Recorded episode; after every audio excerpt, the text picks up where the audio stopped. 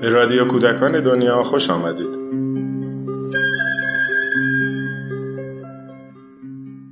سلام.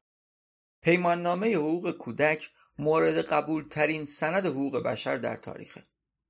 در سال 1989 این سند مهم بین المللی مورد پذیرش تقریبا تمامی اعضای سازمان ملل متحد قرار گرفت.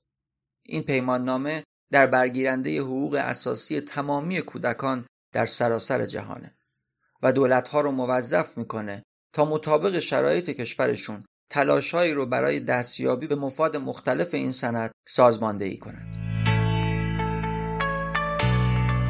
خانم طاهره پژوهش از اعضای انجمن حمایت از حقوق کودکان در رادیو کودکان دنیا و در طی چندین برنامه به معرفی پیماننامه حقوق کودک خواهند پرداخت.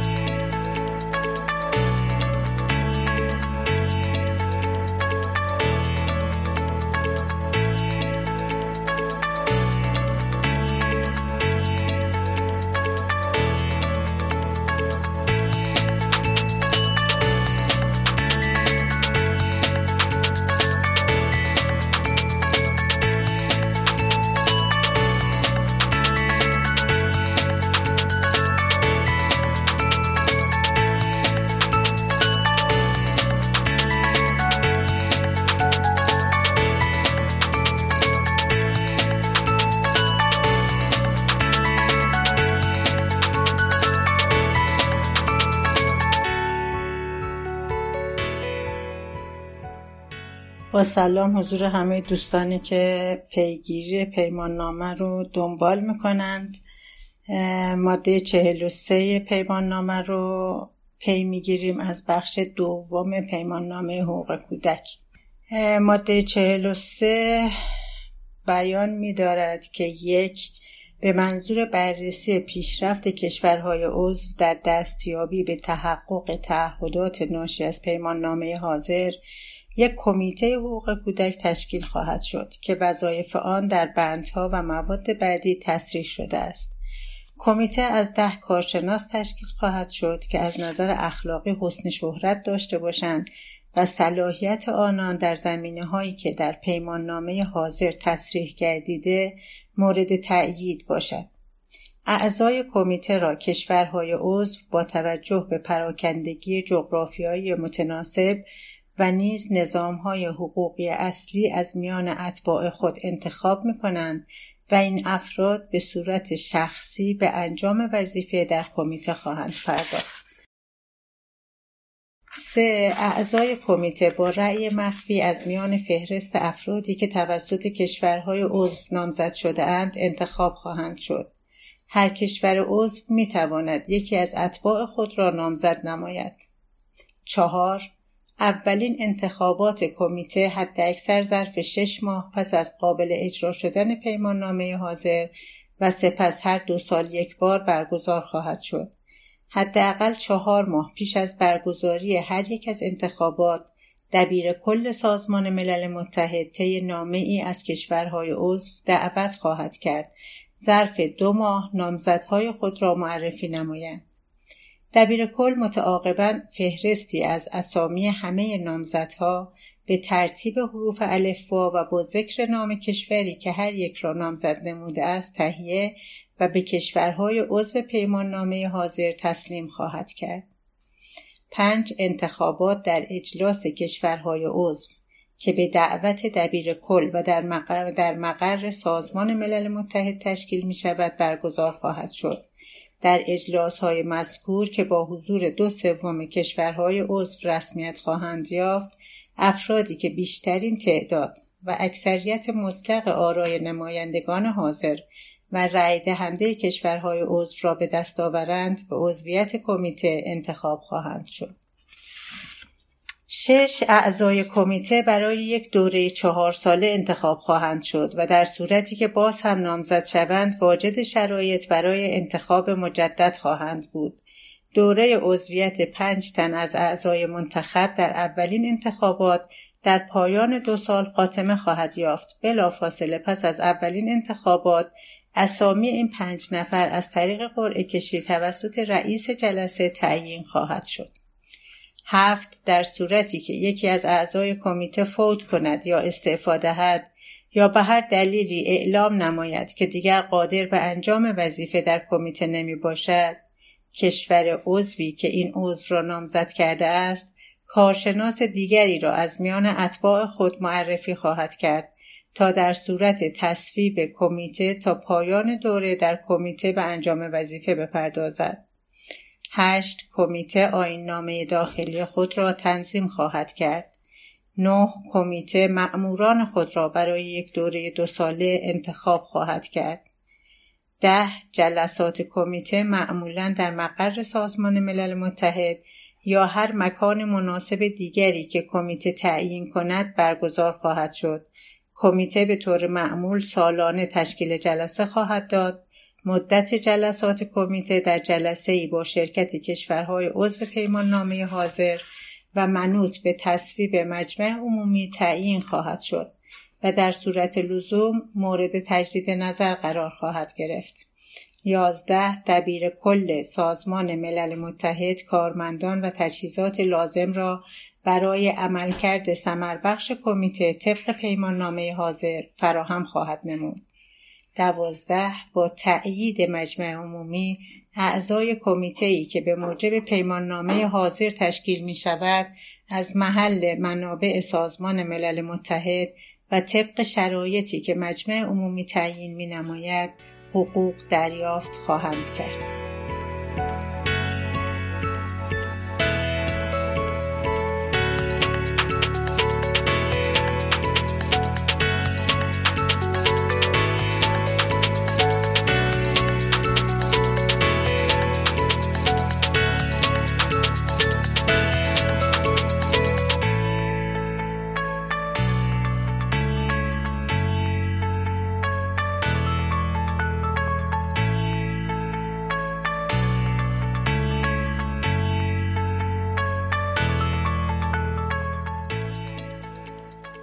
خب همینطور که دیدیم ماده 43 بسیار مفصل بود. خودش خیلی توضیح داده بود و همونطور که گفتم بخش دوم پیمان نامه به حقوق کودک نمی‌پردازد. داره ساز و کارهایی رو مطرح می‌کنه که چطور سازمان ملل می‌تونه که نظارت بکنه بر روند تحقق حقوق کودک در کشورها و بخشایی که اگر احیانا تضییع میشه رو بتونه مشخص بکنه و پیگیری بکنه. اینجا هم تقریبا داره در مورد همون اینکه چه نهادی می‌تونه که این نظارت رو انجام بده صحبت می‌کنه. در واقع کمیته حقوق کودک نهاد نظارتی پیش بینی شده در ماده 43 هست که وظایف متعددی رو به عهده داره. همه اون وظایف هم عمدتا برای نظارت بر حسن اجرای کنوانسیونه. در راستای نظارت کشورهای عضو موظفن پیشرفتهای خودشون رو در قالب گزارش های ای به کمیته ارائه بدن که اونا رو به طور مشخص در ماده 44 توضیح داده. اون موقع که پیمان نامه نوشته شده همینطور که خوندیم اینجا ده تا کارشناس رو نوشته ولی بعد که پیش در واقع این نهاد تشکیل شده این کمیته الان متشکل از 18 کارشناس مستقله. که بر مبنای ظرفیت های شخصیشون بر چهار سال انتخاب میشن همونطور که توی خود پیمان نامه هم مطرح کرده بود این کارشناسان به طور معمول نماینده زمینه های مختلف تخصصی. شامل حقوق بشر، حقوق بین الملل، عدالت ویژه نوجوانان همونطور که مطرح کردم در قسمت های قبل این که اصلا یه بخشی اومدن در مورد اینکه دادگاه های ویژه نوجوانان چه شکلی باشه کنفرانس های تشکیل دادن و بر مبنای اون اصلا اومدن در واقع مقابل نامه های رو مطرح کردن. اینا یه بخشش مدیون حضور کسانی بوده که تخصصشون در این رابطه بوده. در زمینه مددکاری در زمینه مراقبت های بهداشتی و خبرنگاری محل استقرار کمیته هم اینجا نوشته سازمان ملل ولی بعدا شهر ژنو سوئیسه. و معمولا سالانه سه تا جلسه برگزار می‌کنه. اینجا گفته بود مثلا یه جلسه برگزار حتما باید بشه. که یکی از این جلسات به مدت سه هفته و با حضور کلیه کشورهای عضو دیگری یک جلسه پیش از جلسه اصلی و مدت اون یک هفته است. در سال 2010 کمیته بر بررسی گزارش ارائه شده دو تا گروه نه نفره رو به طور موقت و برای حضور در اون دوره انتخاب شده بودن تعیین می‌کنه. کمیته موظفه که فرایندی رو که توسط اون دولت عضو تعهداتش رو تحت مفاد کنوانسیون انجام میده بررسی بکنه. در دستورالعمل کمیته اون چیزی که مهم بوده اینه که این گزارش باید شامل چه بخشهایی باشه. همونطور که قبلا هم گفتیم گزارش اولیه ظرف دو سال باید مطرح بشه که اون گزارش در همین نهاد بررسی میشه. و بعد هر پنج سال یک بار موظف هستن که کشورهای عضو گزارششون رو بدن و بر اساس گزارشهایی که اونجا تهیه میشه مشخص بشه که چه شکلی می‌تونه که این کمیته نظارت بکنه بر تحقق حقوق کودک در اون کشور. یه سری توصیه نامه مشخص کردن که حالا اون توصیه نامه ها عمدتا به خود مفاد پیمان نامه برمیگرده. مثلا اینکه یه سری موضوعات توصیه های عمومیشون اهداف آموزش در کشورها اگه یادتون باشه ما اینا رو وقتی که داشتیم پیمان نامه رو با همدیگه پیگیری می‌کردیم مطرح کردیم که اهداف آموزش باید بر مبنای صلح تعامل تساهل باشه و بتونه که در واقع زمینه های و بسترهایی رو فراهم کنه که انسان ها در محیط صلحآمیزی بزرگ بشن. بعد نقش نهادهای حقوق بشری مستقل یکی از توصیه نامه های بخشایش در رابطه با بیماری هایی که در رابطه با کودکان مطرح میشه مثل ایدز.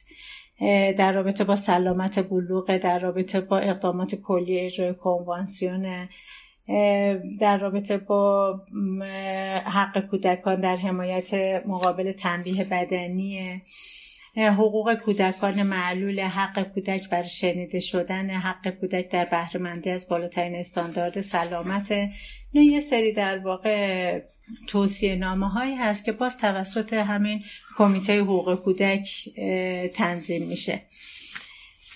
بعد از در واقع ماده چهل و سه به ماده چهل و چهار می‌رسیم. پس ماده چهل و سه بر عمدتا به تأسیس نهاد نظارتی در سازمان ملل برای پیگیری پیمان نامه اختصاص داره.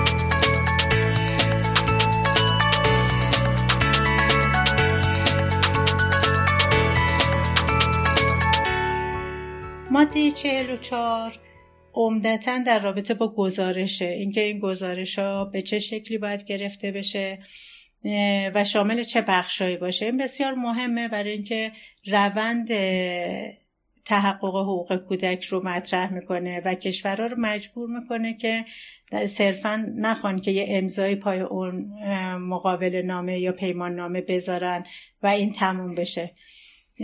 می‌خونم ماده 44 رو. کشورهای عضو متحد می شوند از طریق دبیر کل سازمان ملل متحد گزارشاتی در مورد اقداماتی که به منظور تحقق حقوق به رسمیت شناخته شده در پیمان نامه حاضر به عمل آمدند و پیشرفت هایی که در برخورداری از این حقوق صورت گرفته است را به ترتیب زیر به کمیته تسلیم نمایند. الف ظرف دو سال از تاریخ لازم اجرا شدن پیمان نامه برای کشور عضو مربوطه یعنی اینکه ما سال مثلا اسفند 72 میایم پیمان نامه رو امضا می‌کنیم و موظف میشیم که گزارش بدیم. سال 72 تا 74 بعد گزارش در واقع وضعیت حقوق کودک در کشورمون رو بدیم. سپس هر پنج سال یک بار. دو گزارشاتی که طبق ماده حاضر تهیه می شوند باید عوامل و مشکلاتی که ممکن است موجود باشند و بر میزان انجام تعهدات ناشی از پیماننامه حاضر تأثیر می‌گذارند را مشخص سازند. گزارشات برای آنکه درکی جامع از اجرای پیماننامه در کشور مربوطه به دست دهند باید حاوی اطلاعات کافی نیز باشند.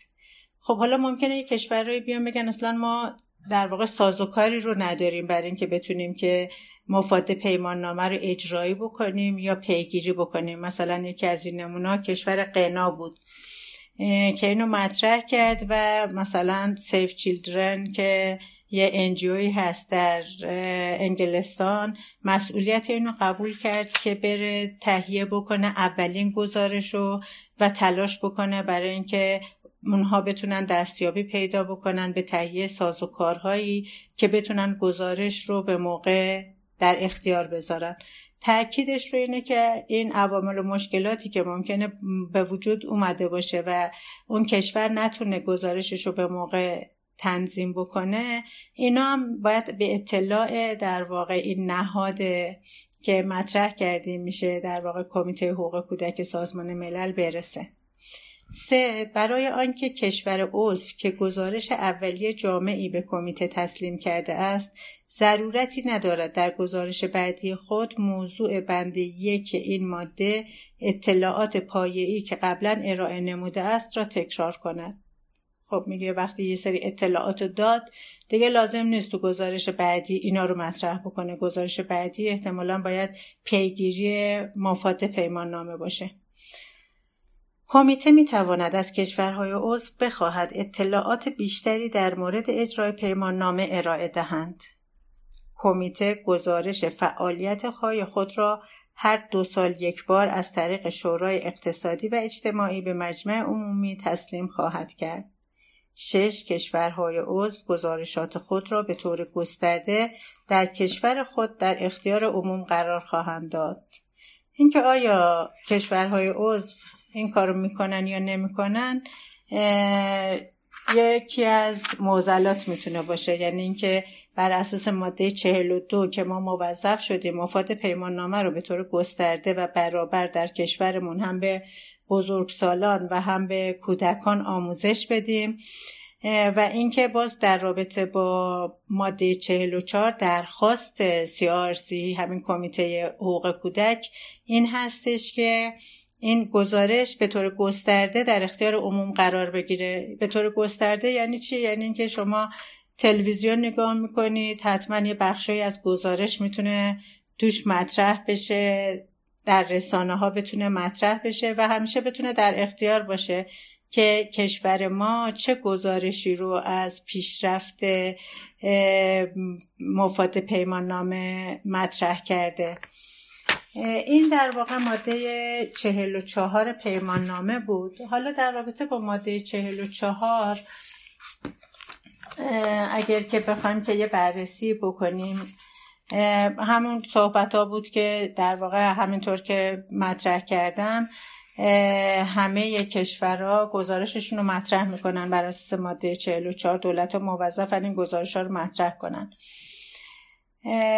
اما اینکه تحقق مفاد حقوق کودک ممکنه که مستلزم صرف منابع مالی و اقتصادی باشه و دولت ها فاقد چنین منابعی باشن. قنا رو براتون مثال زدم.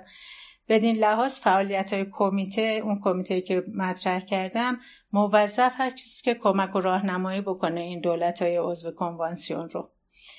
روی کرده کمیته به برخی از دولت ها جنبه انتقادی داشته وقتی که گزارش ها رو مطرح کردن. این دولت ها از نظر کمیته قوانین و مقرراتی رو وضع و اجرا می‌کنن که با مفاد کنوانسیون به ویژه در خصوص حقوق مدنی و سیاسی کودکان مقایرت دارند پس یکی از کارهایی که در واقع گزارش هایی که داده میشه در ارتباط با قوانینی هست که در هر کشوری وضع میشه. اون قوانین باید سنجیده بشن که بر مبنای کنوانسیون حقوق کودک آیا در راستای حفظ حقوق کودک و حمایت از حقوق کودکان هستند یا با حقوق کودکان مقایرت دارن؟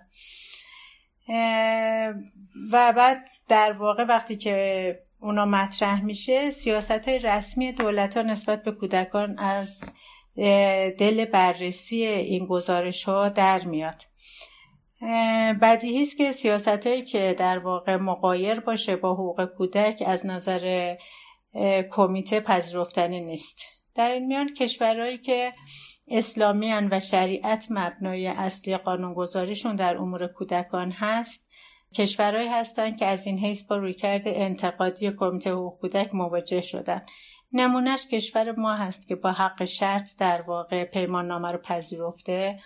به همین دلیل از سوی خیلی از کشورها ما مورد انتقاد قرار گرفتیم و حتی مطرح شده که این شکل پذیرش پیمان نامه با هدف و روح کنوانسیون مقایرت داره و بارها کمیته درخواست تجدید نظر و مشخص ساختن حد و مرز این شرط کرده. یعنی اینکه به طور کلی وقتی بگی که همه اون بخشهایی که با قوانین کشور ما قوانین داخلی کشور ما و یا با مثلا شریعت ما مقایرت داشته باشن ما نمیپذیریم این خیلی کلیه. برای همین هر چیزی رو می‌تونن بهش نسبت بدن.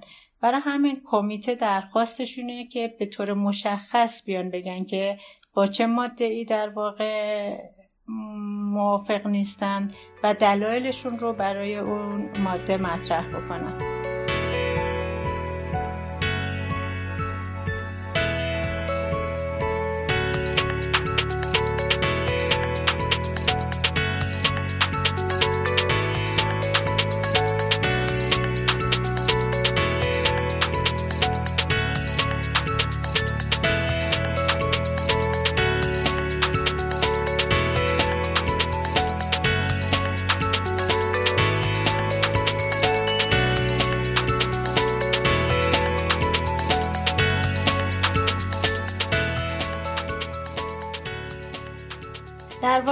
تلاشی هم داره صورت می‌گیره برای تشویق دولت ها به نگاهی جامع به طیف کاملی از تعهداتشون در گزارش دهی تلاش این هست که اون سیستم گزارش دهی رو ساده تر بکنن که بتونن دولت ها راحت تر گزارشاتشون رو تهیه و تنظیم بکنن و اونجا مطرح بکنن.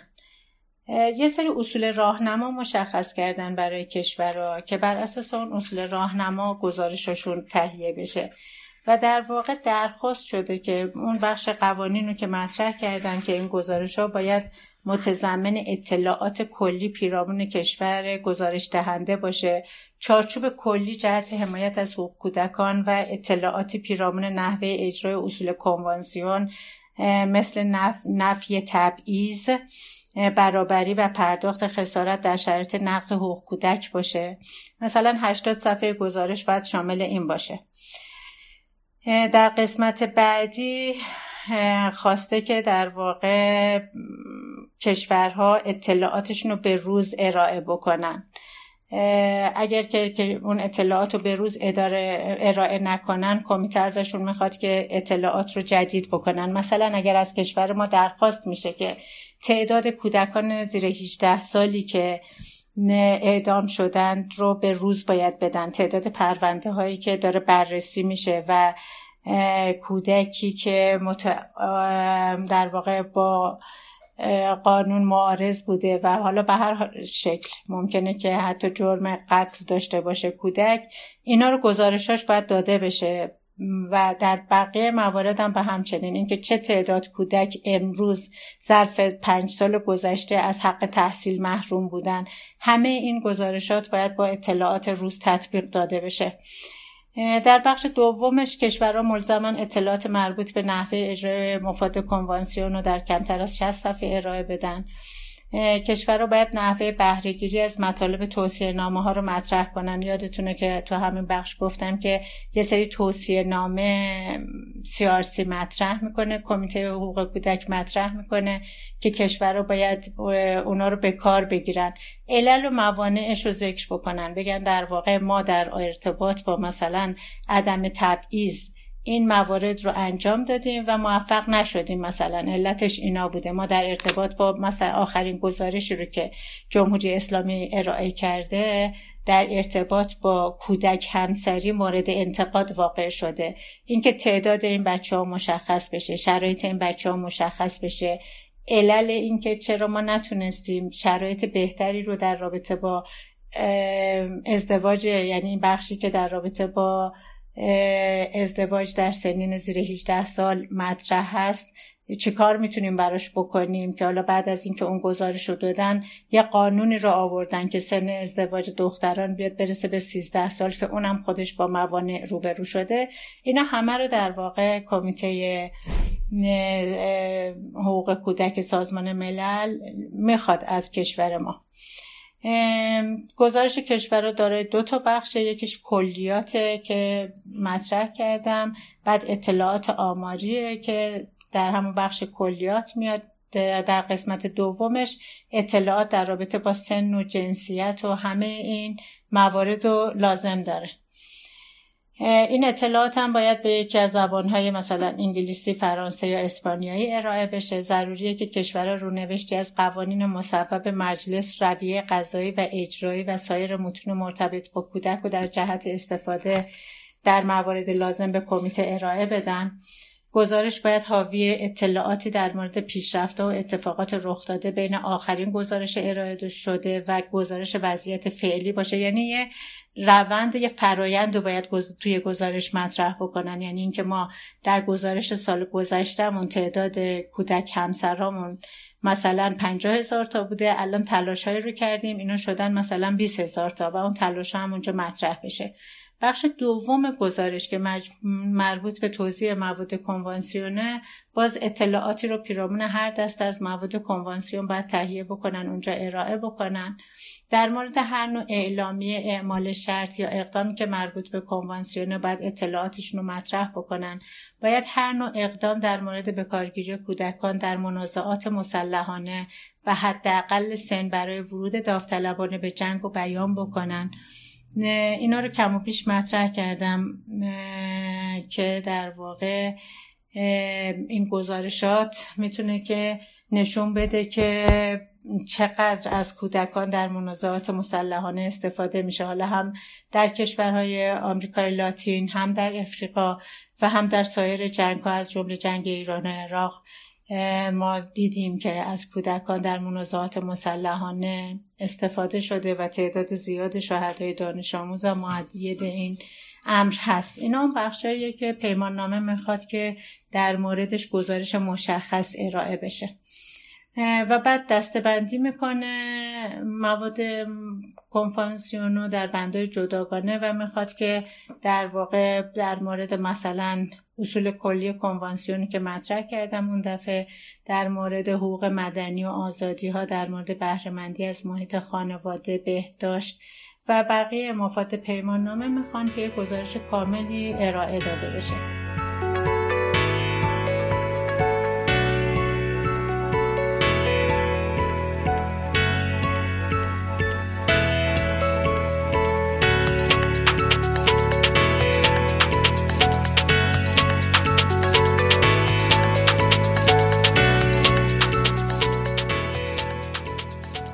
در واقع حالا فکر می‌کنم یه کمی دیگه از حوصله جمع خارج بشه. اگه بخوام اینو خیلی دربارش توضیح بدم که به چه شکل گزارش. ولی اینکه همه ما می‌تونیم در واقع در دادن این گزارش کم و بیش سهیم باشیم. جمهوری اسلامی از سال 72 که به کنوانسیون حقوق کودک در واقع پیوسته چهار تا گزارش ادواری ارائه کرده. که من فکر می‌کنم پنجمین گزارشش هم ارائه کرده. این کتابی که من دارم ازش در واقع استفاده می‌کنم یه کمی تاریخش دورتر از زمان حال حاضره. دو تا گزارش اول توسط وزارت امور خارجه مطرح شده گزارش سوم و چهارم توسط وزارت دادگستری تهیه و ارسال شده. همونطور که می‌دونید ما الان یه مجمع عالی حقوق کودک در وزارت دادگستری داریم مرجع ملی حقوق کودک. که این مرجع موظف است که این گزارش رو تهیه بکنه. خیلی از کشورها از جمله کشور ما خیلی وقتا تاخیر داشتن در دادن این گزارشات به سازمان ملل. و از این منظر بارها و بارها مورد سوال و ایراد قرار گرفتن. ولی کشور تن... یعنی تنها کشور ما نیست کشور دیگه هم هستن که در واقع تاخیر دارن در دادن این گزارش های به موقع به سازمان ملل. به موجب ماده 44 در واقع سازوکار نظارتی در نظر گرفته شده و سازوکار نظارتی هم گزارش دهی کشور است. بر اساس اون گزارش ها می‌تونن در جریان قرار بگیرن که تا چه حد ما تونستیم که پیش ببریم مفاد پیمان نامه حقوق کودک در کشورمون اگر که دوستان در ارتباط با گزارش دهی بتونن که خودشون هم موارد الان که با مفاد پیمان نامه حقوق کودک آشنا شدیم بتونن که در تهیه این گزارش یعنی موارد دخالت داشته باشن و بتونن اون مواردی که به نظرشون می‌رسه که حقوق کودک داره نقض میشه این گزارشات رو هم به شکل مستقیم میشه ارائه داد. هم از طریق سازمان غیر دولتی میشه ارائه داد هم میشه که اینا رو گزارش کرد به مرجع ملی حقوق کودک و خواهان رسیدگی شد. شاید در واقع یکی از دلایل اینکه بعضی از قوانین تصویب میشه مثل قانون حمایت از کودکان و نوجوانان که بعد از هشت سال خاک خوردن بالاخره سال 99 تصویب شد در مجلس شورای اسلامی و شورای نگهبانم تایید کرد ولی هنوز هم آین نامه اجرایی اون توسط دولت تنظیم نشده و نمی‌دونیم که بر اساس چه آین نامه ای می‌خوان اون مفاد قانونی رو اجرا بکنن و کم و بیش معطل مونده. تحت تاثیر فشارهایی هم باشه که در واقع همین نهادی که در ماده 43 مطرح شده بود برای گرفتن گزارشات به کشورها وارد می‌کنه و می‌خواد که پیگیر باشن در اجرای پیماننامه حقوق کودک. ماده خب تا اینجا ما در واقع ماده 43 و 44 که به طور مشخص ساز و کارهای اجرایی شدن حقوق کودک رو داشت مطرح می‌کرد تعریف می‌کرد که کمیته حقوق کودک چی هست و داشت توضیح می‌داد که چه شکلی گزارش رو بر چه مبنایی باید نوشته بشه و اینکه در کشور ما مرجعی که باید گزارش رو تهیه بکنه فعلا وزارت دادگستری و مرجع ملی حقوق کودک هستند و اینکه هر کدوم از ما هم می‌تونیم این در تهیه این گزارش دخالت داشته باشیم رو مطرح کردیم. در این بخش من از کتاب نظارت بر حقوق کودک از تئوری تا عمل نوشته خانم فاطمه ظریف جلالی استفاده کردم دوستان. خیلی کتاب خوبیه. برای اینکه آشنا بشید که این نظارت بر حقوق کودک چه شکلی صورت می‌گیره در کشورها. پیمان نام در واقع پایان نامه خانم فاطمه ظریف جلالی بوده و کتاب موثر و خوبی معرفی می‌کنم که دوستان ازش استفاده بکنن. منم تشکر می‌کنم از ایشون که تونستن کتاب رو فراهم بکنن و ما ازش استفاده بکنیم در جلسه امروز. سعی می‌کنیم که مفاد بعدی در واقع ماده 45 که حالا بیشتر روی تشویق ترویج پیمان نامه است و و بخش سوم دیگه تموم میشه. اینا رو هم در جلسه آتی مطرح بکنیم که به پایان بیاد این دفتر آشنایی با پیمان نامه حقوق کودک.